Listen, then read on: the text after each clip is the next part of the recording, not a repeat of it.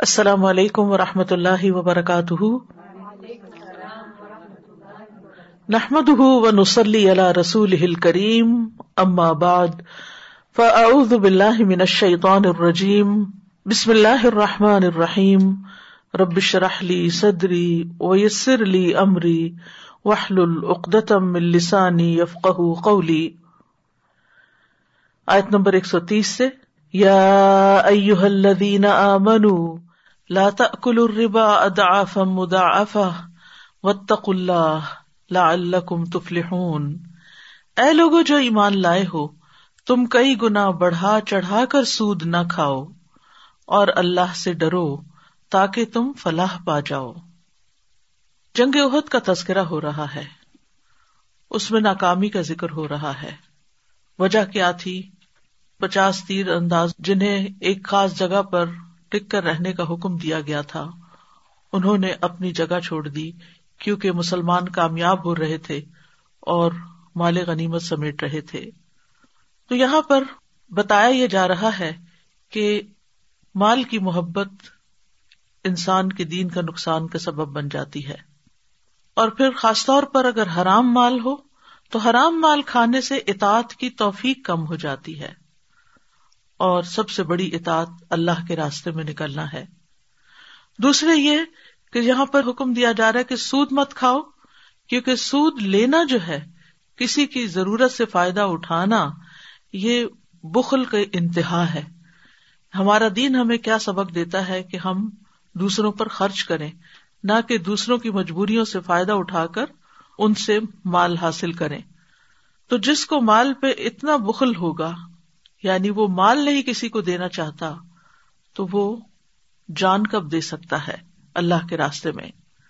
تو جاہلیت میں دو طرح کا سود تھا، ایک مفرت تھا اور دوسرا مرکب۔ تو یہاں پر دگنا چگنا سود کھانے یعنی مرکب سود کھانے سے منع کیا جا رہا ہے۔ اور مرکب سود یہ ہوتا تھا کہ جب قرض واپس کرنے کی مدت آتی تو مکروز سے کہتے کہ یا تو وہ قرض ادا کرے یا پھر شرح سود میں اضافہ کر دے۔ اگر وہ قرض ادا کر دیتا تو ٹھیک، ورنہ وہ قرض ادا کرنے کی مدت میں اضافہ کر لیتا اور دوسرا قرض کی مقدار میں اضافہ کر دیتا۔ اور اس طرح بڑھتے بڑھتے رقم کئی گنا اصل سے بھی زیادہ بڑھ جاتی۔ سود ہمارے دین میں اس کا لینا اور دینا دونوں ہی حرام قرار دیے گئے ہیں۔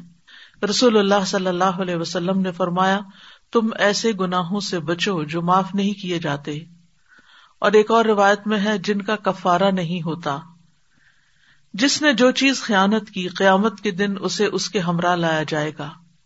اور سود کھانے والے کے بارے میں یہ ہے کہ جس نے سود کھایا، وہ اس کی وجہ سے قیامت کے دن دیوانہ اور بد حواس اٹھایا جائے گا، جیسا کہ سورت البکرا میں آتا ہے۔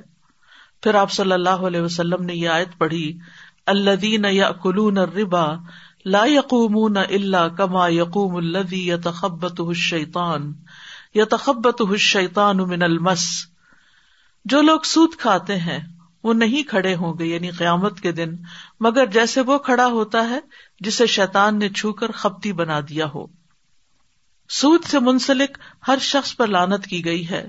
عبد اللہ بن مسعد رضی اللہ عنہ کہتے ہیں کہ اللہ کے رسول صلی اللہ علیہ وسلم نے سود کھانے والے، اس کے کھلانے والے، اس کی گواہی دینے والے اور اس کا معاملہ لکھنے والے سب پر لانت فرمائی ہے۔ سود اللہ سبحان تعالیٰ کے عذاب کا سبب بنتا ہے۔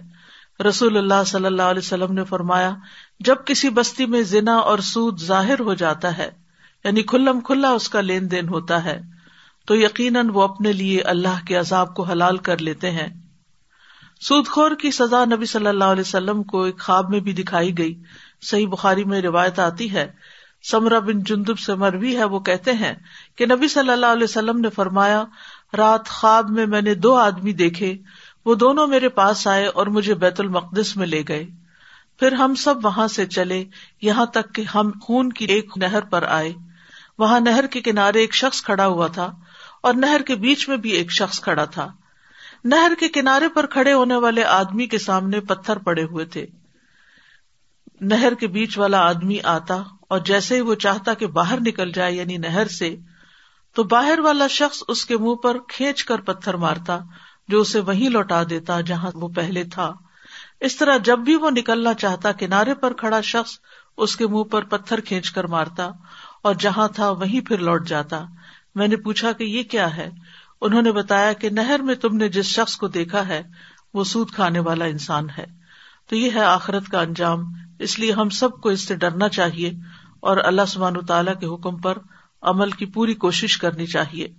کیونکہ یہاں پر ایمان والوں سے خطاب ہے کہ تم کئی گنا بڑھا چڑھا کر سود نہ کھاؤ۔ اور یہ آیت پہلے نازل ہوئی سود کی حرمت میں جنگ عہد کے دوران یعنی جو تین ہجری میں ہوئی ہے۔ اور پھر سورت البکرا کی آیات جو ہے وہ بعد میں نازل ہوئی، جس میں قطعی طور پر منع کر دیا گیا۔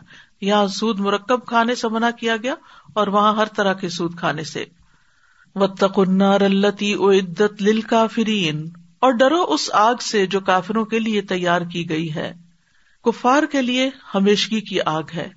یہاں پر کفار سے مراد صرف وہ نہیں کہ جو اللہ کا انکار کرے بلکہ اس سے مراد وہ بھی ہے کہ جو اللہ کا حکم ماننے سے انکار کرے جہاں تک کفار کا تعلق ہے، تو ان کے لیے جو آگ ہے، وہ ہمیشگی کی ہے۔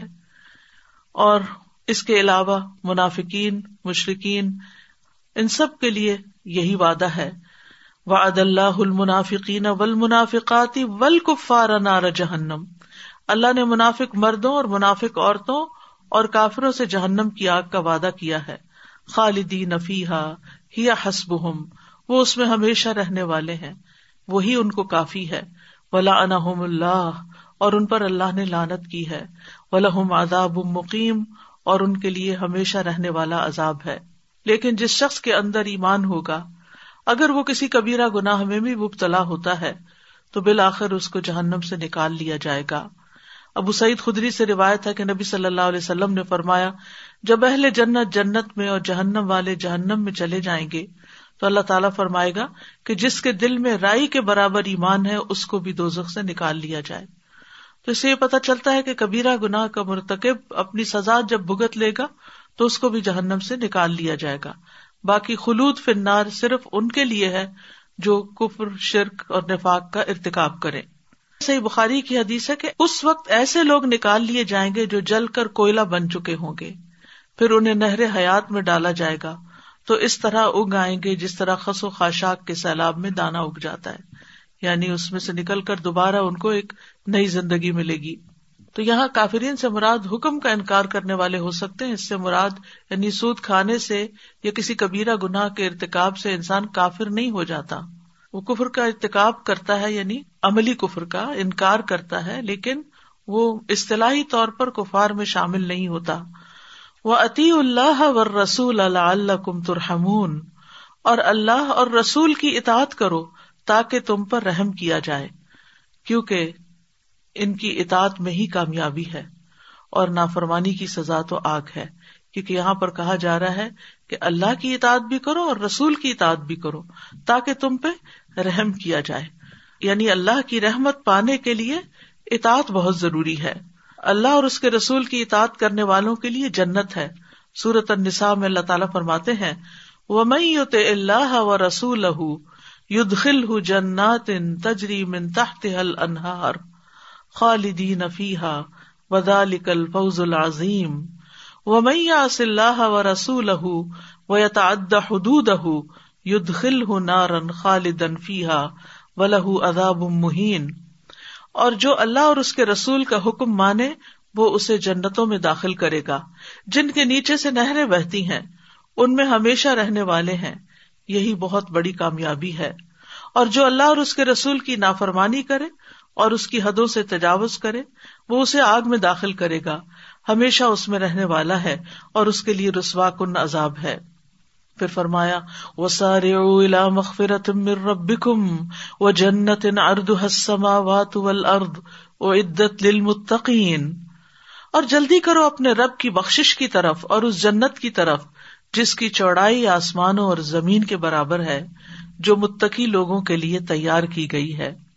یہاں سارے کا لفظ استعمال ہوا ہے، جس کا مطلب ہے ایک دوسرے کے مقابلے پر یعنی ایک دوسرے سے آگے نکلنے کی کوشش کرو، جلدی کرو، دوڑو اور ایک دوسرے سے آگے نکلو۔ کس چیز کی طرف؟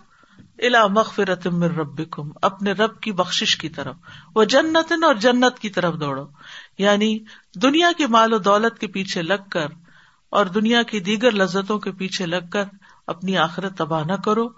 دنیا میں رہتے ہوئے اگر اللہ اور اس کے رسول کی کچھ نافرمانی بھی ہو جائے تو پھر بخش مانگنے میں دیر نہ لگاؤ، بلکہ بخش کی طرف جلدی کرو اور جنت کی طرف یعنی جنت کا رستہ اختیار کرو جسے اللہ نے متقی لوگوں کے لیے تیار کیا ہے۔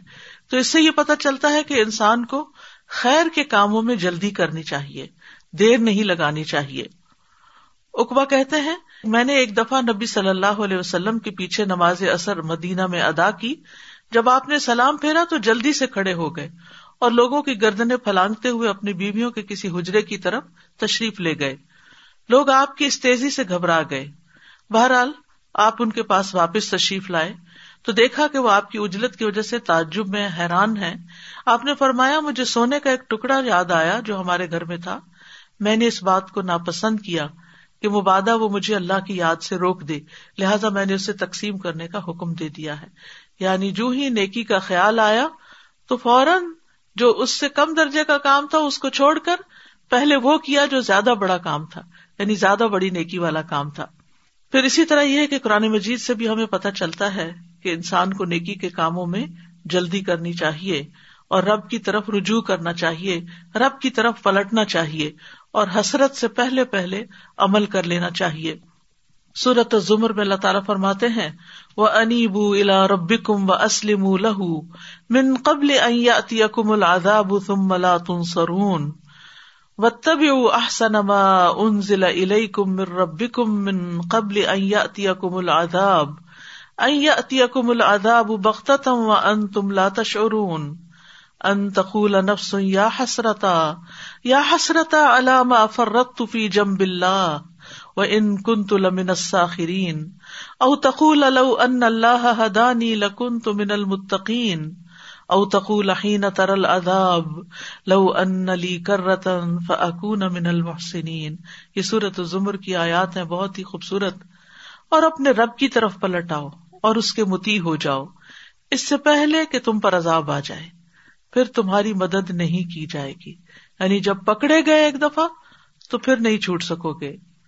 اور سب سے اچھی بات کی پیروی کرو، جو تمہارے رب کی جانب سے تمہاری طرف نازل کی گئی ہے۔ اس سے پہلے کہ تم پر اچانک عذاب آ جائے اور تم سوچتے بھی نہ ہو۔ یعنی تم سوچتے بھی نہ ہو کا مطلب کیا ہے؟ یعنی تمہارے وہم و گمان میں بھی نہ ہو کہ تمہاری پکڑ ہو جائے۔ اور یہی سب سے زیادہ ڈرانے والی بات ہے کہ انسان غلط کام کر کے بھی مطمئن رہے اور توبہ استغفار نہ کرے اور یہ سمجھے کہ سب اچھا ہے اور اچانک ایسی صورت پیش آ جائے۔ تو کہا کہ ایسا نہ ہو کہ کوئی شخص کہے، ہائے افسوس، اس کوتا پر جو میں نے اللہ کی جناب میں کی۔ اور بے شک میں تو مزاق کرنے والوں میں سے تھا۔ یعنی دین کو کبھی سیریس لیا ہی نہیں تھا۔ یا کہے کہ اگر واقعی اللہ مجھے ہدایت دیتا تو میں ضرور متقین میں سے ہوتا۔ یا کہے جب وہ عذاب دیکھے، کاش واقعی میرے لیے ایک بار لوٹنا ہوتا، تو میں نیک عمل کرنے والوں میں شامل ہو جاتا۔ یعنی وہاں جا کر انسان یہ تمنا کرے گا کہ اسے دنیا میں واپس جانے کا موقع ملے اور پھر وہ نیکی کے کام کر کے آئے۔ اس لیے آج جو زندگی ہمیں ملی ہے اس سے بھرپور فائدہ اٹھا لینا چاہیے۔ معلوم نہیں کل کیسا دن آئے اور ہمیں نیکی کے کاموں کا موقع ملے بھی یا نہیں۔ اور یہاں پر یہ جو کہا گیا نا، سارے یعنی یہ بہت ہی مانی خیز لفظ ہے کہ جس میں دوڑنے اور جلد فیصلہ کرنے کی طرف بلایا گیا ہے۔ یعنی دنیا میں رہتے ہوئے انسان کو اپنا وقت ضائع نہیں کرنا چاہیے۔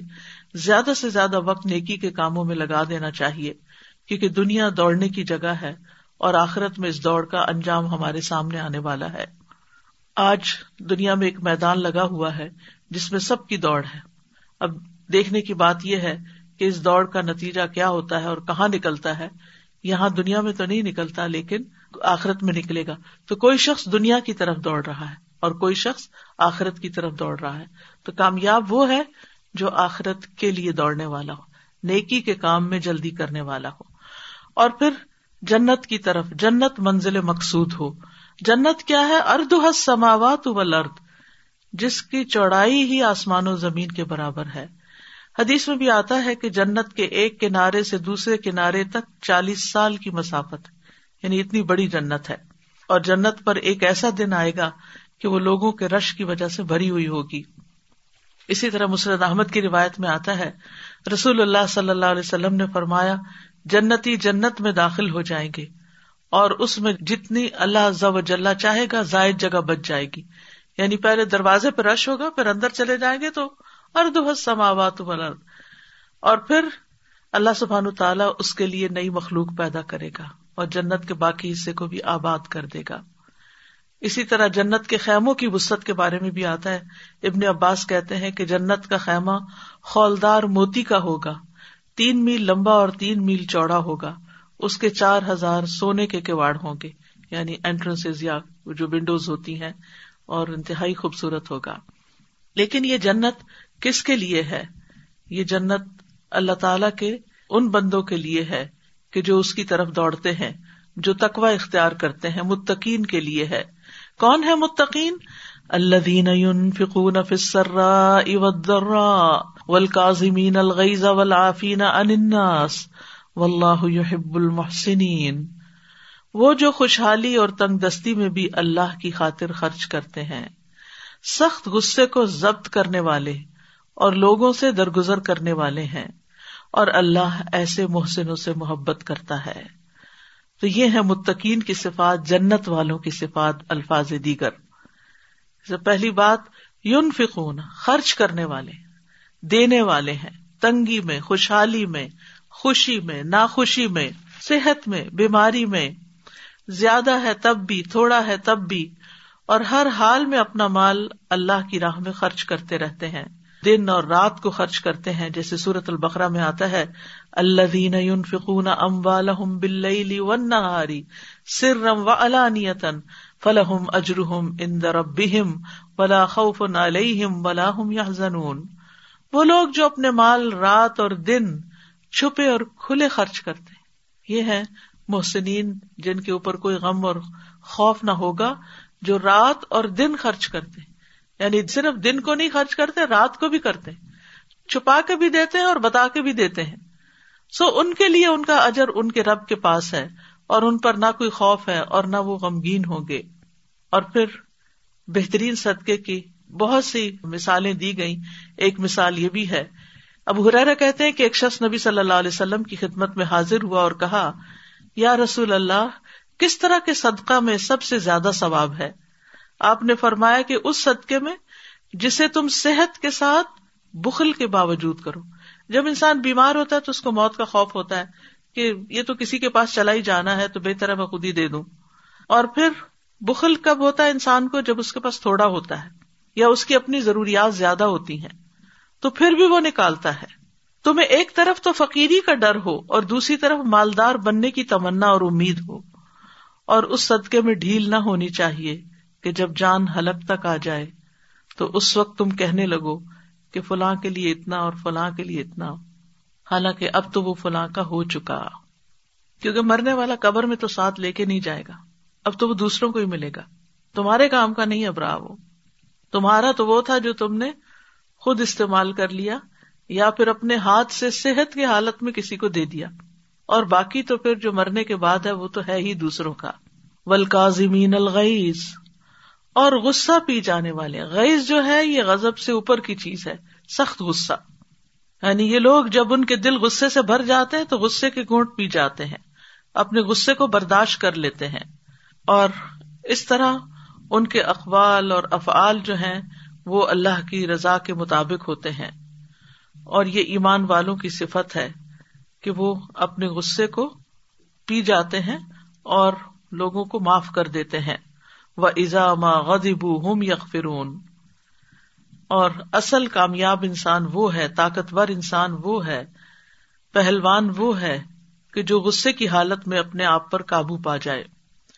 غصہ روکنے والے کا اجر بھی بتایا گیا ہے۔ رسول اللہ صلی اللہ علیہ وسلم نے فرمایا، جس نے اپنے غصے پر قابو پایا، اللہ اس سے اپنا عذاب روک لے گا۔ جس نے اپنے غصے پہ قابو پایا، اللہ اس سے اپنا عذاب روک لے گا۔ جس نے اپنی زبان کی حفاظت کی، اللہ اس کے ایبوں پر پردہ ڈال دے گا۔ اور جس نے اللہ سے معذرت کی، معافی مانگی، اللہ اس کا عذر قبول کر لے گا۔ پھر اسی طرح یہ ہے کہ غصہ پینے والے کو قیامت کے دن بھی بہترین نظر دیا جائے گا۔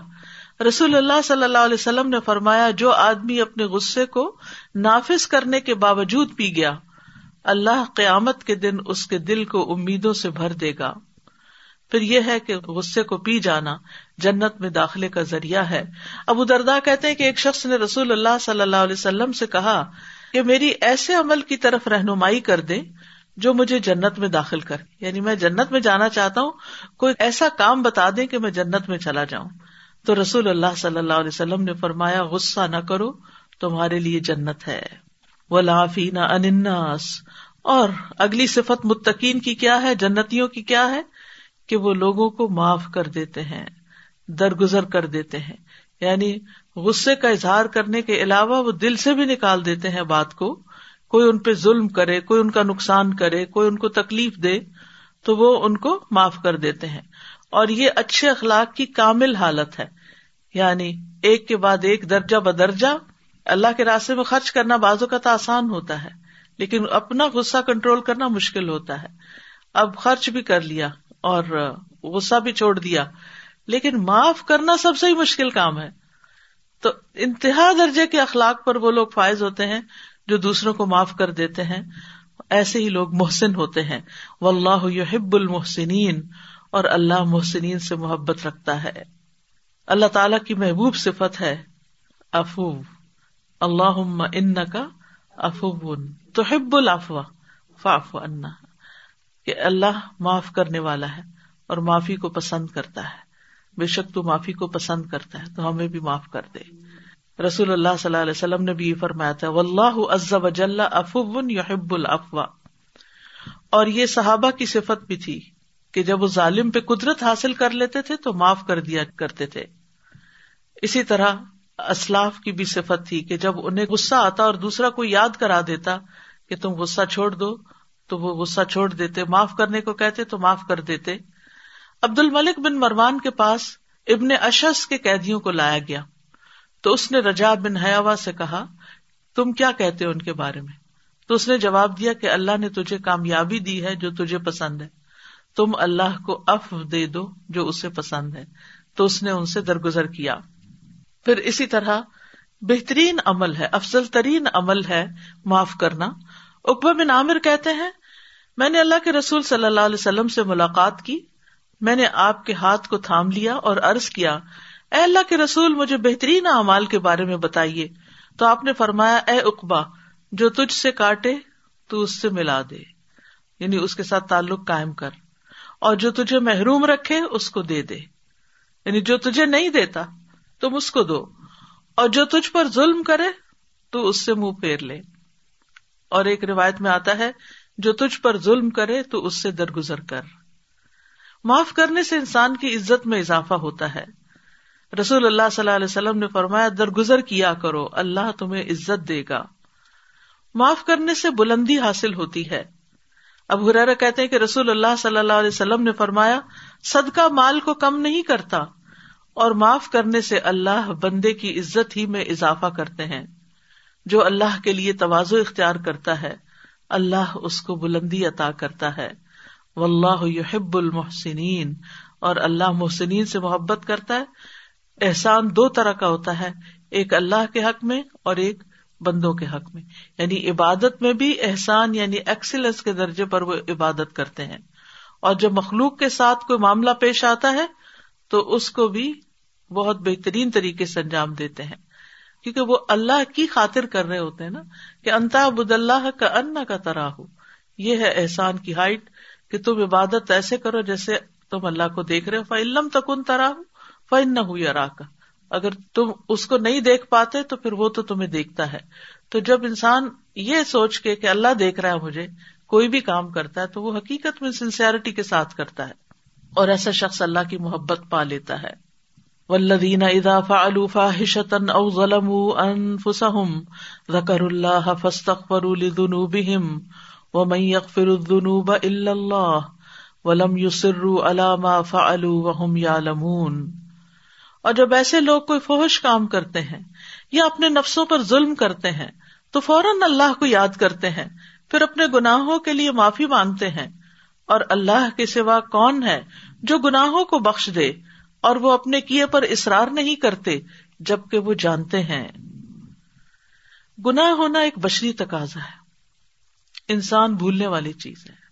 لہذا کبھی لا علمی کی وجہ سے اور کبھی علم ہوتے ہوئے بھی بھول چوک کی وجہ سے اس سے کوئی غلط کام ہو جاتا ہے اور کبھی بشری تقاضے کے تحت جو انسان کے اندر جذبات ہیں یا اس کی کمزوریاں ہیں، تو پھر ایسے لوگ جو کسی فوش کام کا ارتکاب کر لیتے ہیں یا اپنی جان پہ ظلم کر لیتے ہیں، گناہ کر کے، تو پھر محسنین کیا کرتے ہیں؟ ذکر اللہ، فوراً اللہ کو یاد کرتے ہیں۔ فس تخفر الجنوب اپنے گناہوں کی بخش مانگتے ہیں یعنی بخش میں جلدی کرتے ہیں۔ تو یاد رکھیے کہ ہر انسان خطا کار ہے اور بہترین خطا کار وہ ہیں جو توبہ کرنے والے ہیں۔ مومن سے بھی گناہ ہو جاتا ہے۔ نبی صلی اللہ علیہ وسلم نے فرمایا، ہر مومن آدمی سے کوئی نہ کوئی ایسا گنا سرزد ہو جاتا ہے جس کو وہ وقتاً فوقتاً کرتا رہتا ہے۔ یعنی کبھی کچھ ہو گئی غلطی، کبھی کچھ ہو گیا۔ یا کوئی ایسا گنا ہوتا ہے جس پر وہ قائم رہتا ہے اور وہ اس کو نہیں چھوڑتا حتیٰ کہ وہ دنیا چھوڑ جاتا ہے۔ مومن کو اس حال میں پیدا کیا گیا کہ وہ فتنوں میں گرنے والا، بہت توبہ کرنے والا اور بھولنے والا ہوتا ہے۔ لیکن جب اسے نصیحت کی جاتی ہے تو وہ نصیحت قبول کر لیتا ہے۔ یعنی اس وقت وہ ضد نہیں کرتا، اصرار نہیں کرتا اپنے گناہ پر، بلکہ گناہ ہونے پر شرمندہ ہوتا ہے اور پھر جل توبہ کرتا یہ جو جل توبہ کرنا نا، یہ بڑا ضروری ہے۔ یعنی ڈھیلا نہ رہے انسان گناہ کر کے کہ اچھا رمضان آئے گا تو معافی مانگ لیں گے یا حج پہ جائیں گے تو توبہ کر لیں گے۔ کیونکہ توبہ انہیں لوگوں کے لیے ہے جو نادانستہ کوئی برا کام کر بیٹھتے ہیں، پھر جلدی توبہ کر لیتے ہیں۔ فم یتوب نہ من قریب فلا یتوب اللہ علیہم۔ ایسے ہی لوگوں کی توبہ اللہ تعالیٰ قبول کرتا ہے۔ نبی صلی اللہ علیہ وسلم نے فرمایا، جب تم کوئی برائی کرو تو اسی وقت توبہ کرو۔ مخفی برائی کی توبہ، مخفی انداز میں۔ اور اعلانیہ گناہ کی توبہ، اعلانیہ انداز میں کرو یعنی جو گنا سب کے سامنے کیا، تو توبہ بھی سب کے سامنے کرو تاکہ دوسروں کو بھی توبہ کا خیال آئے۔ کیونکہ جب انسان دوسروں کے سامنے برائی کرتا ہے، تو پھر دوسروں کو بھی دیکھ کے شے ملتی ہے۔ وہ بھی کرنے لگتے ہیں۔ تو جو اللہ سے بخش طلب کرے گا، اللہ کا اس سے وعدہ ہے کہ وہ اس کو معاف کر دے گا۔ وہ میں عمل سو ان او ظلم نفس فم یستخر اللہ یجد اللہ غفور الرحیمہ اور جو بھی کوئی برا کام کرے یا اپنی جان پر ظلم کرے، پھر اللہ سے بخش مانگے۔ وہ اللہ کو بے حد بخشنے والا نہایت مہربان پائے گا۔ رسول اللہ صلی اللہ علیہ وسلم نے فرمایا، بے شک ابلیس نے اپنے رب و جل سے کہا، مجھے تیری عزت و جلال کی قسم میں بنی آدم کو اس وقت تک گمراہ کرتا رہوں گا جب تک ان کے جسم میں روح رہے گی۔ یعنی بستر مرگ پہ بھی نہیں چھوڑتا۔ تو رب و جلا نے اس سے فرمایا، مجھے اپنی عزت و جلال کی قسم، جب تک وہ مجھ سے بخش مانگتے رہیں گے، میں بھی انہیں بخشتا رہوں گا۔ تو گنا کتنے بھی ہوں، استغفار سے معاف ہو جاتے ہیں۔ لہذا انسان کو مایوس نہیں ہونا چاہیے اور بخش مانگتے ہی رہنا چاہیے۔ حضرت انس کہتے ہیں، میں نے رسول اللہ صلی اللہ علیہ وسلم کو فرماتے ہوئے سنا، اللہ تبارک و تعالیٰ فرماتا ہے، اے ابن آدم، جب تک تو مجھے پکارے گا اور مجھ سے پر امید رہے گا، میں تجھے بخشتا رہوں گا۔ تیرے جو بھی گناہ ہوں گے اور کوئی پرواہ نہیں کروں گا۔ اے ابن آدم، اگر تیرے گنا آسمان کی بلندیوں تک پہنچ جائیں، پھر تو مجھ سے بخش طلب کرے، تو میں پرواہ کیے بغیر تجھے بخش دوں گا۔ اے ابن آدم، اگر تو زمین کے برابر گناہ لے کر میرے پاس آئے اور اس حال میں مجھ سے ملے کہ میرے ساتھ کسی کو شریک نہ کیا ہو، تو میں تجھے ان گناہوں کے بقدر بخش دوں گا۔ لیکن توبہ کی شرائط میں سے ہے کہ انسان وہ برائی بھی چھوڑ دے جس پر وہ بخش مانگ رہا ہے۔ یہ نہیں کہ ایک طرف انسان توبہ کرے اور دوسری طرف وہ وہ برائی ڈٹائی کے ساتھ کرتا چلا جائے۔ الا جزا اہم مغفرت من ربهم و جنات تجری من تحتها الانہار خالدین فیها و نعم اجر العاملین۔ ایسے ہی لوگوں کی جزا ان کے رب کی طرف سے بخشش اور جنت کے باغات ہیں۔ جن کے نیچے نہریں بہتی ہیں، وہ ان میں ہمیشہ رہنے والے ہیں۔ اور کتنا اچھا اجر ہے عمل کرنے والوں کا۔ اللہ اکبر۔ یعنی جنہوں نے بخش مانگی، اللہ نے ان کو بخش عطا کر دی۔ اور صرف بخش ہی نہیں دیا کہ اچھا میں تم سے راضی ہوں، بلکہ ان کا اکرام بھی کیا کہ انہیں باغات عطا کیے کہ جن میں وہ ہمیشہ رہیں گے۔ اور یہ بدلا ہے، اجر ہے، اجرت ہے عمل کرنے والوں کی۔ یعنی ان مقامات کو پانے کے لیے انسان کو عمل کی ضرورت ہے۔